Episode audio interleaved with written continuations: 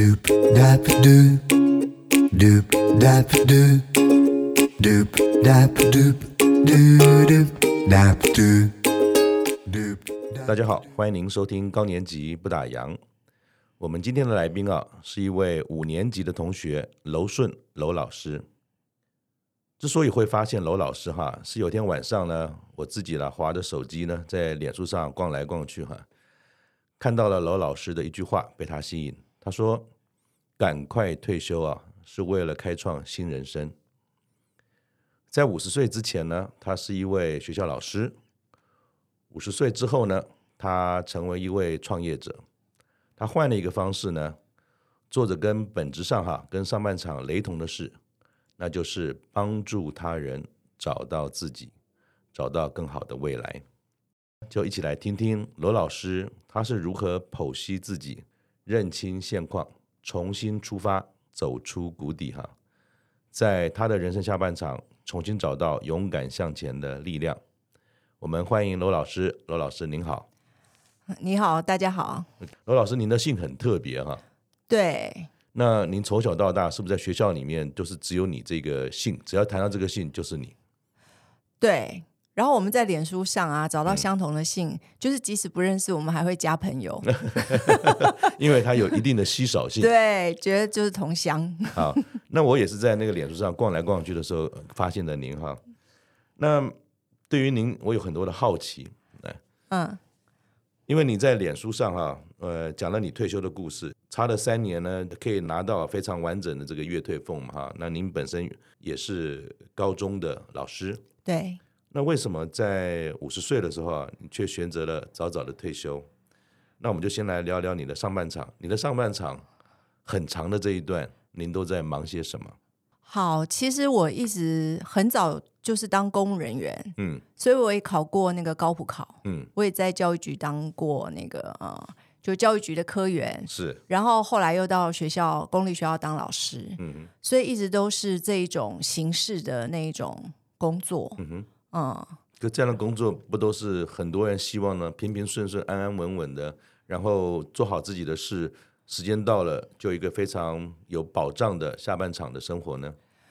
对，就是年轻的时候真的会觉得就是要追寻这个，然后很努力工作，就是想要躺平，嗯、可以好好休息。嗯，但是真的到那个四十岁的时候啊，嗯、就是我已经得到我生命中原来设定的目标。嗯哼。那我已经达到目标之后，我突然觉得我还是很不快乐啊。嗯哼。然后我的很多人际关系或是亲密关系上面都受到很大的挫折。那我所知道，您本身也是心理智商背景的嘛，哈。对。您在学校也是所谓的辅导老师，辅导别人。对。无法辅导自己。那你可不可以聊聊这一段？就是你可以很清楚的去理解别人。但是回到自己的时候，从四十岁开始，慢慢的到了五十岁左右，这段过程当中，你是理解到什么样的状况，反而会对自己早年追求的东西开始有了问号？对，就是说我已经得到我要的，譬如说工作很稳定，嗯、然后收入也很好，然后我还在学校附近买了自己的房子，嗯、所以我原来预期就是说我应该就是过一个很美好的生活，嗯、但是。我觉得我真的是很不快乐哎，嗯，我我假日的时候我不知道我要做什么，嗯哼，然后我也不喜欢运动，嗯哼，然后身体状况也不好，嗯哼，那时候人生起了很大很大的困惑。那不快乐这件事跟困惑，它跟工作有关吗？还是有不同的面向？当一个人到了四十岁中年的时候，对，因为本来觉得啊，我在学校当了主任，然后我就应该就是感觉很有成就感。但事实上，我我下班时间还是觉得很孤单，或者是不开心。嗯，嗯，然后当时就是呃有一个瘾头，我刚才顿了一下，不好意思讲。嗯、那是什么？就是会要去买很多零食回家吃，嗯，然后喝可乐，嗯。现在回头再想，那个都是一个用吃来去平衡自己内在的有一包的焦虑。可是那个感觉，它应该是一点一滴，它不是突然有一天四十岁生日过完之后，突然醒过来说我不开心。那你自己现在回想那段过程哈，嗯、这个一点一滴的累积，跟开始对自己感到所谓的怀疑或不清楚，甚至我们说大吃大喝来填满那样的焦虑感，你自己看到了什么？如果今天你回头看的时候，有，就是我觉得我们生命的目标，如果是放在追求外在的物质，嗯，透过外在的那些物质，或者是从别人身上对我们的肯定啊，然后认同的那个感受，我觉得我们内心的黑洞是填不满的。因为整体来看，就是我不喜欢我自己。我做任何事情都是想要透过别人对我的看法，嗯、或者别人对我的回应，嗯、然后我去建立我的价值感，嗯、或者是我觉得我对我自己的感受。嗯、所以，真的到四十岁的时候，各方面跟年轻已经完全不一样了。那我的好奇啊，当时您是怎么样走向心理智商这个专业？是您特别喜欢它吗？还是有别的原因？呃，大学的时候我本来是念中文系的，嗯、然后后来真的那个中文古典文学对我来讲 实在是太枯燥了，嗯、所以当时我们学校就是只有心理系那个转系的门槛没有、嗯、没有设限，嗯、所以我就念了，我就是转到心理系，嗯，嗯，所以。就就走上了这一条路，但是我还是要提，其实还是跟那个成长童年的经验有关。嗯、因为大学的时候正好也是碰到我父母他们正在离异，嗯、所以那个时候学校学校就有觉察到我有一点抑郁，有点忧郁症的倾向。嗯、哼所以也是这个原因，所以那个时候我就转到心理系。嗯、哼然后我还是要提，心理系的老师当时对我有很大的帮助。嗯嗯，就让我重新建立起我内心的那一种学习的动力，否则我在中文系就常常，嗯，常常没有去上课。那那照理说哈，我也是好奇，就是如果您本身是个医生，应该很懂得自己的身心灵状况嘛？一样的，心理智商应该对于自己的心理状态，又是专业，又是一位老师。可是您在慢慢的走向四十岁以后的自我怀疑跟焦虑的时候。你是怎么察觉？除了不快乐之外，那你有找到什么方法？除了大吃大喝之外，有试着去面对它、解决它，甚至放下它吗？其实有，我我想回应就是说，嗯、其实后来我发现我没有好好照顾自己的身体。哦，怎么说？对，就是呃，其实身心它是一致的。嗯。对，所以我学我们学很多心理智商的那种理论，其实那是在大脑上面理性分析上面去解决问题。但其实我们的身体就是代表我们的对这个世界的一种看法，我们对自己的看法。嗯哼。所以那个时候身体状况很差，然后也不喜欢运动。嗯。所以我觉得后来我发现身体的重要性。然后我开始大概从四十三岁、四十四岁，我就开始做身体的一个锻炼，嗯，嗯，然后也接触身心灵的课程，就是家族排列。嗯、家族排列也是完全强调身体感知力的一种，呃，一种疗愈的心灵疗愈的一种方法。嗯、然后我就觉得我找到出路了。那你从老师这个角色哈，当然在那个位置上面工作嘛，每个人总会有一个地方他需要。不管说是养家糊口，或是对自己，呃，一种内心世界希望有所成就感，但你的这个不快乐，除了刚才提到身体的状态之外，会跟工作也有关系吗？其实有哎、欸，其实学校工作当然他，我每天接触那个学生，对啊，然后其实是很开心的，因为小朋友很单纯。但是那个工作的那个性质，它基本上它就是学生变，但是工作的那个形态。因为一届一届的进来，一届一届的毕业，但是你的工作形态好像都是这个样子。对对，课本的内容是至少三五年是不会变的，所以我那个时候内在有一种焦虑，就是我好像就到我的天花板了。还是说被困在这里的感觉吗？嗯，我现在回头看，真的是有那种困境，因为我好像还有很多很多的能量，无处可以发展。可是这件事情不能等到说把教职好好的稳稳当当告一个段落再去发生吗？那你很年轻啊，也差不多五十三四岁。那为什么有这种感知之后，觉得自己好像可以做更多不一样的事情，反而选择了把教职告一个段落？呃，第一个就是跟当时的工作情境是有关系的，嗯、因为我正好带一个国一新生的那一届的呃的班级，嗯、但如果我那个。我如果就是再等两年，就再等一年，我退休的话，学生其实他那个会中断，嗯、然后到他们国三要面对升学的时候，又要适应新老师。然后另外一点，我心里面真的是有一种，当时有一种焦躁感，就是我觉得我好想冲出去，赶快去重新认识这个世界。对，因为可能因为我我单身没有家庭的负担，所以我那种想要再自我实现的那个渴望就变得非常强烈。可以这样讲吗？您做了一个重大的决定，可是这个重大的决定不一定是你已经想得非常清楚而做的这个决定，非常不清楚。那不会有任何的担心、恐惧吗？会担心，也会恐惧。那为什么还是做了这个决定？因为我觉得我前半生就是。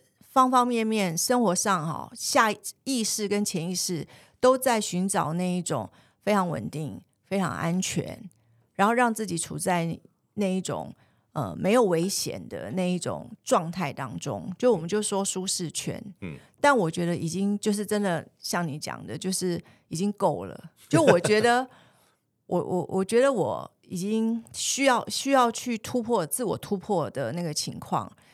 然后事实上我，我我还是有一点底气啦，嗯、就是说工作长期下来，我财富上有一些累积，所以我没有那么大的那种生存的焦虑。嗯，嗯，只有对这个世界要重新认识、要重新学习的那一种焦虑跟恐惧，其他其实还好。那当时你的周边，不管是家人或是亲朋好友啊，有没有人说：“嗯，汤啊，你好不容易。”已经快要到一个安安稳稳地方再下车，何必提早下车呢？会不会有这种另外一种拉力拉着你，让你觉得说要三思？我周围的朋友，包括我的母亲啊，他们他们其实没有没有阻碍我，哎，嗯，就好像可能我以前就也蛮特立独行的，嗯，所以好像就说好吧，这真的是蛮像你你会做的事情。那你做的这个决定？那你有没有计划说好，我要离开，我要重新开始，我要逃离这个笼子？好了，对。那你有没有说，其实你心中已经有谱，说我要干嘛？其实没有，所以我刚刚说非常不清楚，就那个，就是我那个动力，觉得说我要离开很强烈，嗯嗯、但是未来就是要做什么事情，其实并不明确。所以退休的第一年，我是处在一个嗯，其实是休息的状态。嗯。那那你又如何重新开始呢？你可不可以聊聊这个过程？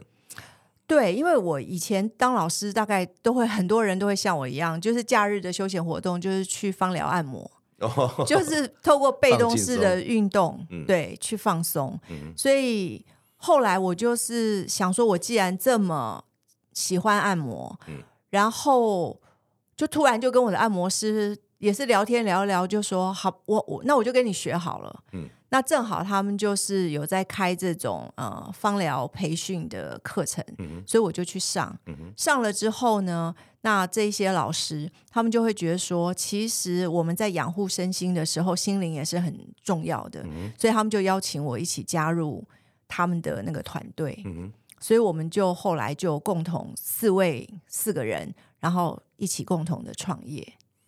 所以这也是你当时决定。离开那个舒适圈的时候，没有想过的事情，你竟然会去创业？对，我本来以为我要去当什么志工啊，或者是再去当什么老师啊，嗯嗯、但是没想到就是一个因缘机会，我就进入了一个那种呃身心芳疗的这个产业。那算是一种新的技能吗？新的技能，我从我从学徒做起，刚开始非常辛苦。哦那你可以讲一下这个过程。你听到所谓的按摩、芳疗，芳疗可能还好，可是按摩可能被做的人很舒服，做别人可能蛮辛苦的。然后一个我们所谓老师，他改变了他的下半场去做这件事，那会不会有些什么样学习，或者说在面对这个新的新的人生的开始，也有一些挑战跟不适应呢？有有有，刚开始真的是挑战跟不适应。有哪些呢？就第一个，嗯、呃。我们要重新学习一个手的技法，然后对于身体的那个认识，嗯、那真的是跟我们以前在学校的那一种、嗯、学习的方式是完全不一样的。嗯、它就是一种呃全方位的，然后加上手感，嗯，嗯所以我们就是要对自己很了解，然后对别人也很了解，然后备案的人要很舒服的话，我们在那个过程里面就要非常的细致，就是要让他觉得很舒服。那大概这个新的技能也好，或是这种新的一种服务，花了你多少时间才逐步上手？大概要将近一年。哇，这么久啊！对，因为另外我最大的学习，这这方面我觉得还好。嗯，嗯哼。更困难的是那个资讯能力。怎么讲？因为在学校，其实我们用的都是很简单的那种文书处理。嗯。可是我出来，我就是要经营粉丝页。嗯。然后我要学做短视频。我要做那个剪辑。然后还要学财务报表。哦。就是我要知道营收嘛。然后这一些对我来讲就是全新的学习。所以刚开始的时候，嗯、我的伙伴因为他们比较年轻。嗯所以他们很难理解说，譬如说我为什么不会用 Excel 表单？嗯哼，那对我来讲是以前就是我有下属，我有同事会帮我做，嗯、用，用嘴巴做。对对对对对对。所以那个时候他们就是会有很大的这个落差，我很明显的感觉到，也许我在学校人家觉得我是表现很好的老师，可是我一出来创业的时候，我是要被别人教的，我是要被别人帮的，然后我得开口。一直不断的开口去拜托人家，然后求人家。那尤其可能你一起共事的朋友都比你小，对。那一开始有没有这个面子挂不住的问题？哦，有哦。现在就是因为已经过了三年，嗯、然后他们就会开玩笑说，当初我创业好像我是要去教他们的，嗯、但一入那个我是外行门外汉的产业，嗯、他们全部都是我的师傅。那我们这么说啊。上半场是在学校里当老师，对，跟心理智商有关。到了下半场，您经过一个过程，学习了新的东西。对。那对于自己已经发生、放在心里面有某一些我们讲还没有清干净的垃圾，你在这个心灵之旅的过程当中，有没有什么也是在重新的恢复跟要放下的？嗯，有，其实就是发现自己。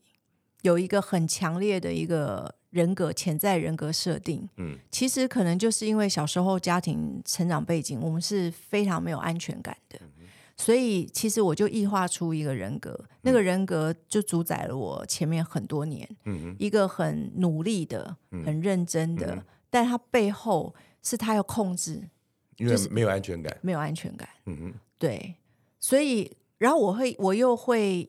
异化出另外一种形式，就是我都帮你做好，然后我照顾你，然后我能力很强，嗯、你可能听我的就就对了。嗯，可是这个东西后来变成我在创业的过程里面，它是我最大的障碍。所以这些东西会陆续跑出来，持续跑出来吗？会会。其实我们说我要治病根，嗯、我得让那个病象给显露出来。嗯，所以我去找一个对我来讲是完全陌生的环境，嗯，我才会。我才会一直凸显我其实内在有很多阴影，或者是黑暗，或者是我没有觉察到的那一种现象。那我可以这样讲吗？就是其实您创业的这个过程，一方面是你面对一个新的人生的开始，你也去寻求自己喜欢也爱做的事，但是因为您本身的本质还有一些东西没有所谓的放下，其实也是用创业这个过程一点一滴的。把它找出来，对，一个一个的去面对它，消灭它吗？呃，应该是说转化它，嗯，就像垃圾，它可以就是什么经过什么处理，有没有资源再生什么之类的，嗯、它会转化成另外一种新的能量形态。对我来讲，就是智慧啦。那你可以举一两个例子吗？就是说，在你的创业重新开始的下半场的人生当中，有遇到类似的情境的时候的那些事情，那你又是怎么样的去理解跟克服它？其实我有想到，就是我刚开始出来做的时候，那个呃工作的模式会跟学校有很大的不同。譬如说以前就是你叫学生来跟你晤谈，嗯，那现在是所有的客人或个案他自己要来找你，嗯，那一开始的时候，其实我心理压力非常非常大，因为刚开始出来创业，嗯哼，然后不知道客人在哪里，嗯哼，然后客人进来的时候，我其实内在会用很大的力量。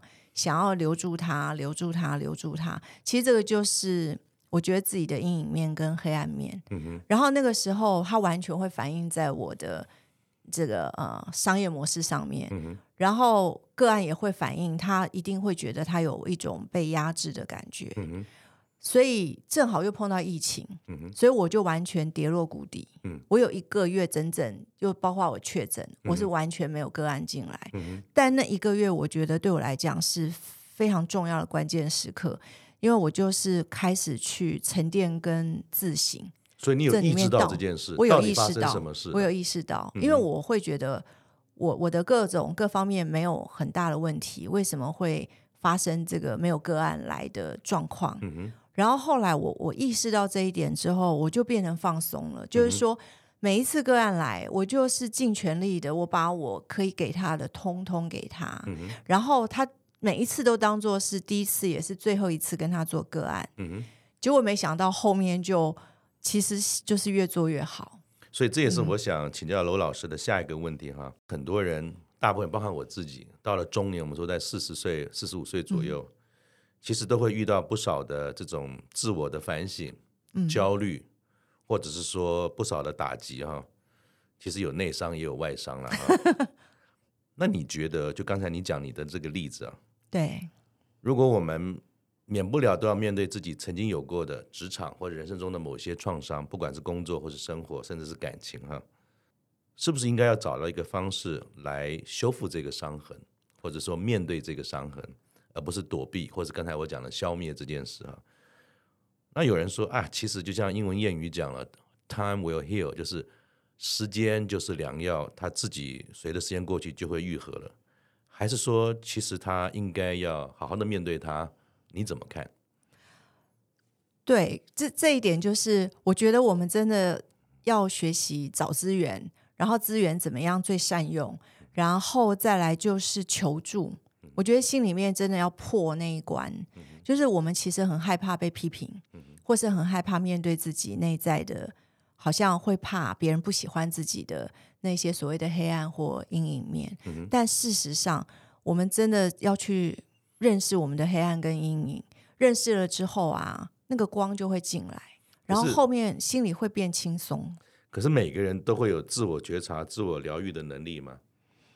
其实要学习，哎，嗯，就是要学习。所以我离开学校，我现在开始做都是所谓的成人啊。嗯、我我觉得心里面我很开心，我做了当初做提早退休，嗯、因为真的有太多就是一样，就是四十岁左右的朋友，或是三十出头的呃朋友，他们其实生命里面需要需要有人跟他们交流，嗯、倒不是说教他或是帮他解决问题，嗯、他们真的需要有人交流。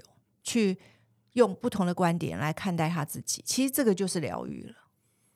我蛮认同了，会有一句话“苦口婆心”啊，嗯、或者说有朋友遇到低潮的时候，你拍拍他，陪陪他。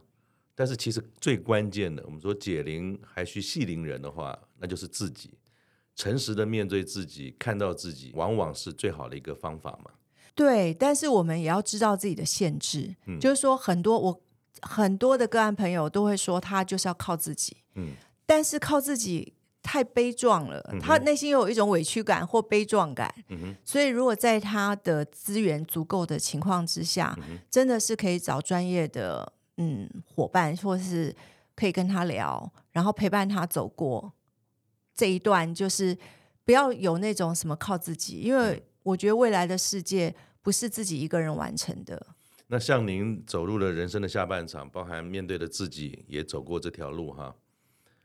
那你目前除了香疗跟这个按摩之外，您本身也有以一个智商个案的方式在协助大家走出来吗？对，其实这个是我主要的工作。芳疗是我们的伙伴，嗯，我们嗯、呃，我的这个事业体，它有一个是中医师，嗯、然后两位芳疗师，然后再加上我所谓的心灵老师，嗯、哼。所以我做的部分主体还是在那个心理咨询，嗯、哼。然后做局部的小小部分时间的一个身体的疗程，嗯、哼所以我主要还是在做心理咨询。那我也请教一个小问题哈。嗯好像会关心自己的，会愿意把自己敞开，甚至接受所谓嗯芳疗啦，或者是按摩啦，甚至这种所谓智商这件事情，大部分都是女性。对。那我想帮我们男性问一句，就是说，当男性也要面对自己可能大大小小的事。是的。通常您会怎么样协助他？也是请他跟女性一样吗？还是解决男性跟女性的这种所谓面对人生、面对焦虑跟疑惑的时候，其实由您自己另外一套不同的方式？我觉得我也有男性的那个个案朋友，嗯哼，然后其实男性里面他也有他一种阴性跟阴柔的那一个部分，嗯，只是他没有办法不能够。很自在的显现出来，嗯，所以其实他如果来跟我做咨询的时候啊，我们那种疗法会让他觉得很自在。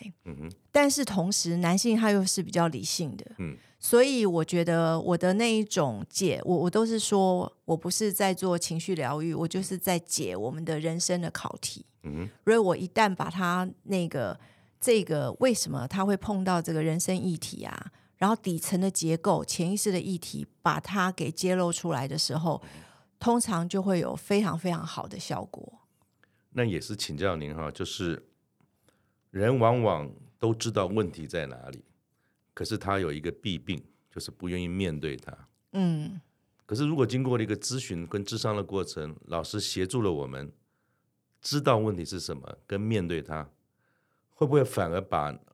怎么讲？面对现实时候的压力，反而会大于不愿意正视他的压力。你通常是怎么样能够让大家接受这个事实？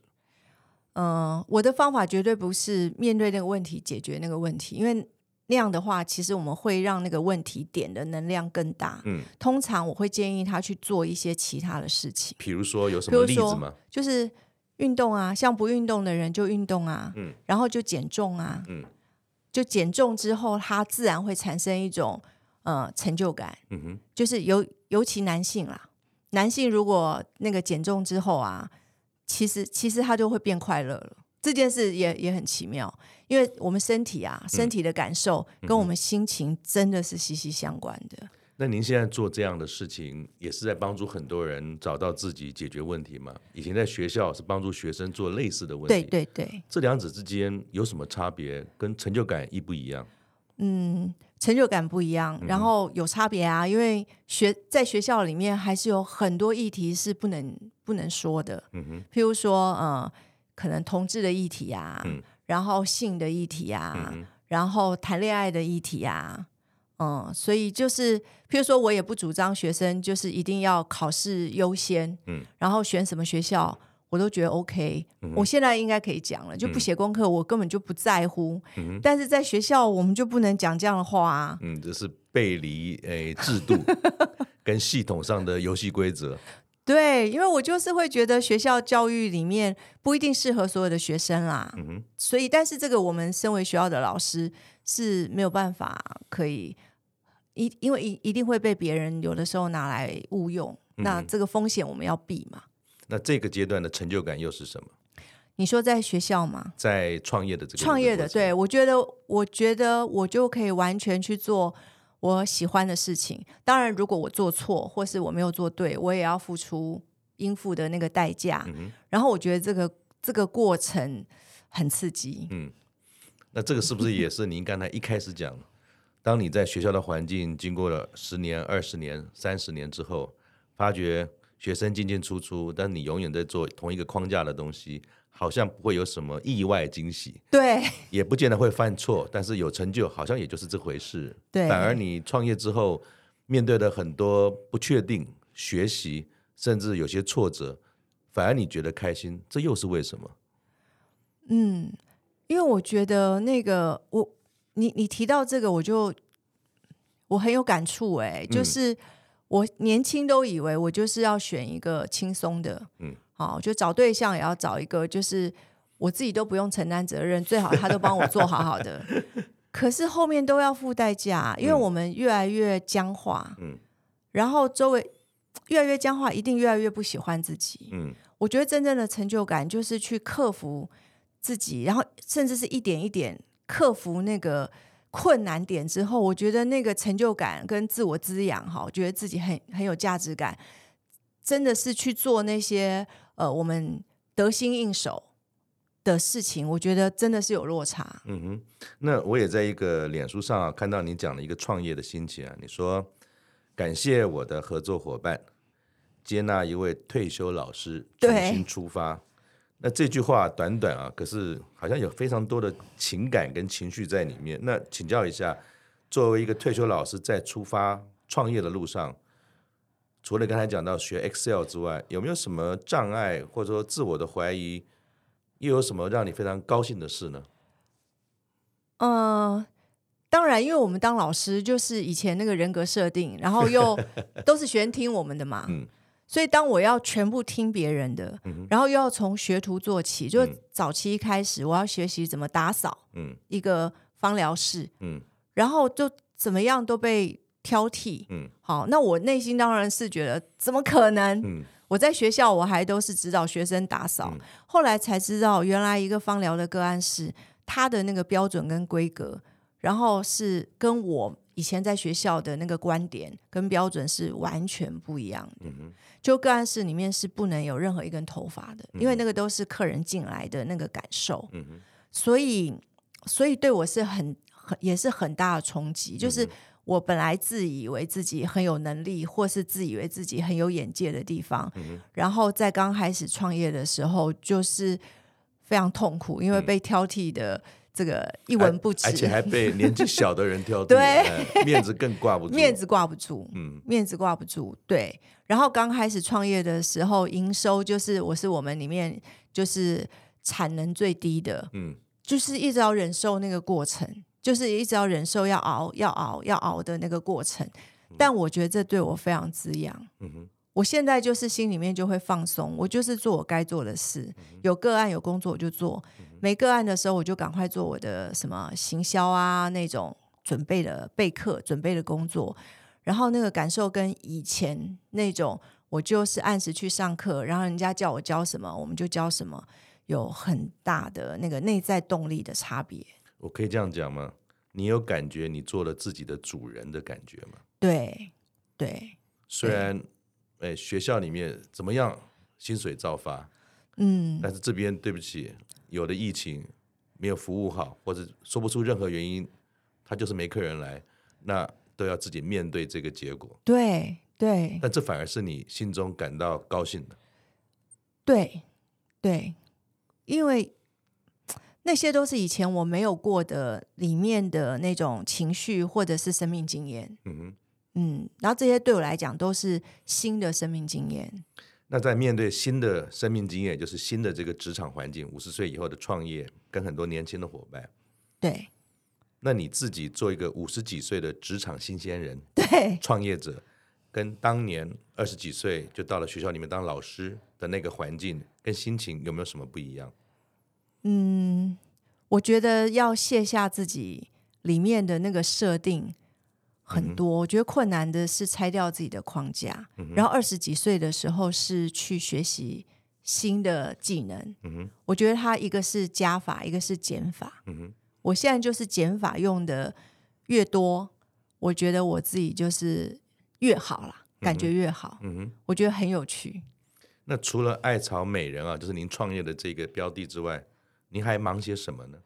呃，我另外还有一个基金会，十里山林基金会的。哦，那那是什么样的一个基金会？那，那个是一个，就是也是社会福利基金会，嗯、主要是做健康养生的，然后是以中医观点为出发的，嗯、然后希望能够让更多人能够就是接触到这一种呃中医养生，还有怎么样维护自己身心健康的一个。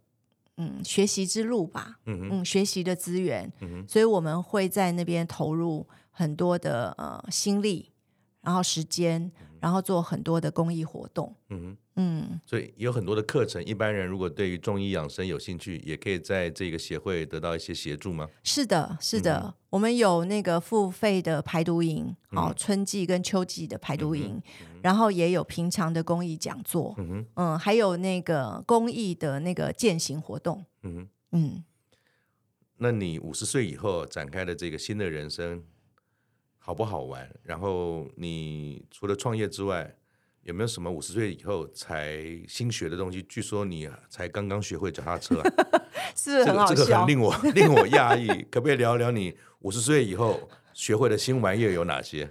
因为就是基金会他们会办那个骑脚踏车、骑自行车的活动。嗯，那如果我不会骑，我就没有办法参与这些活动。嗯哼，所以我就只好，然后他们就架着我，就会说，就是叫我不要回避。嗯，就是这些基金会的伙伴非常好，就是他说你不要回避，嗯，然后他们就架着我，然后陪我骑。嗯，所以一开始的时候，他们就是陪我学骑脚踏车。嗯哼，然后那个过程啊，我觉得太有趣了，就是。我内心的惊恐，就是那种恐惧，还有手眼不协调，真的是不合比例。嗯，然后我就会在路上，那个那一段时间刚学的时候，我就在路上观察那些阿公阿嬷，年纪比我还要老的，然后身形比我条件比我还要差的，他们骑脚踏车很悠游自在。嗯，我是没有道理，怎么会好像我要死掉的那种感觉？那你花了多久才学会？大概到很熟练的话，也有两个月。啊，两个月。对，嗯、两个月，而且我都只敢一开始都只敢跟大家在一起骑。嗯，嗯，所以我今天骑脚踏车过来，我觉得嗯很开心，自己自己又有进步。否则以前我就是在国父纪念馆附近骑。五十岁以后学新东西，跟小时候去学新东西，你觉得最大的差别是什么？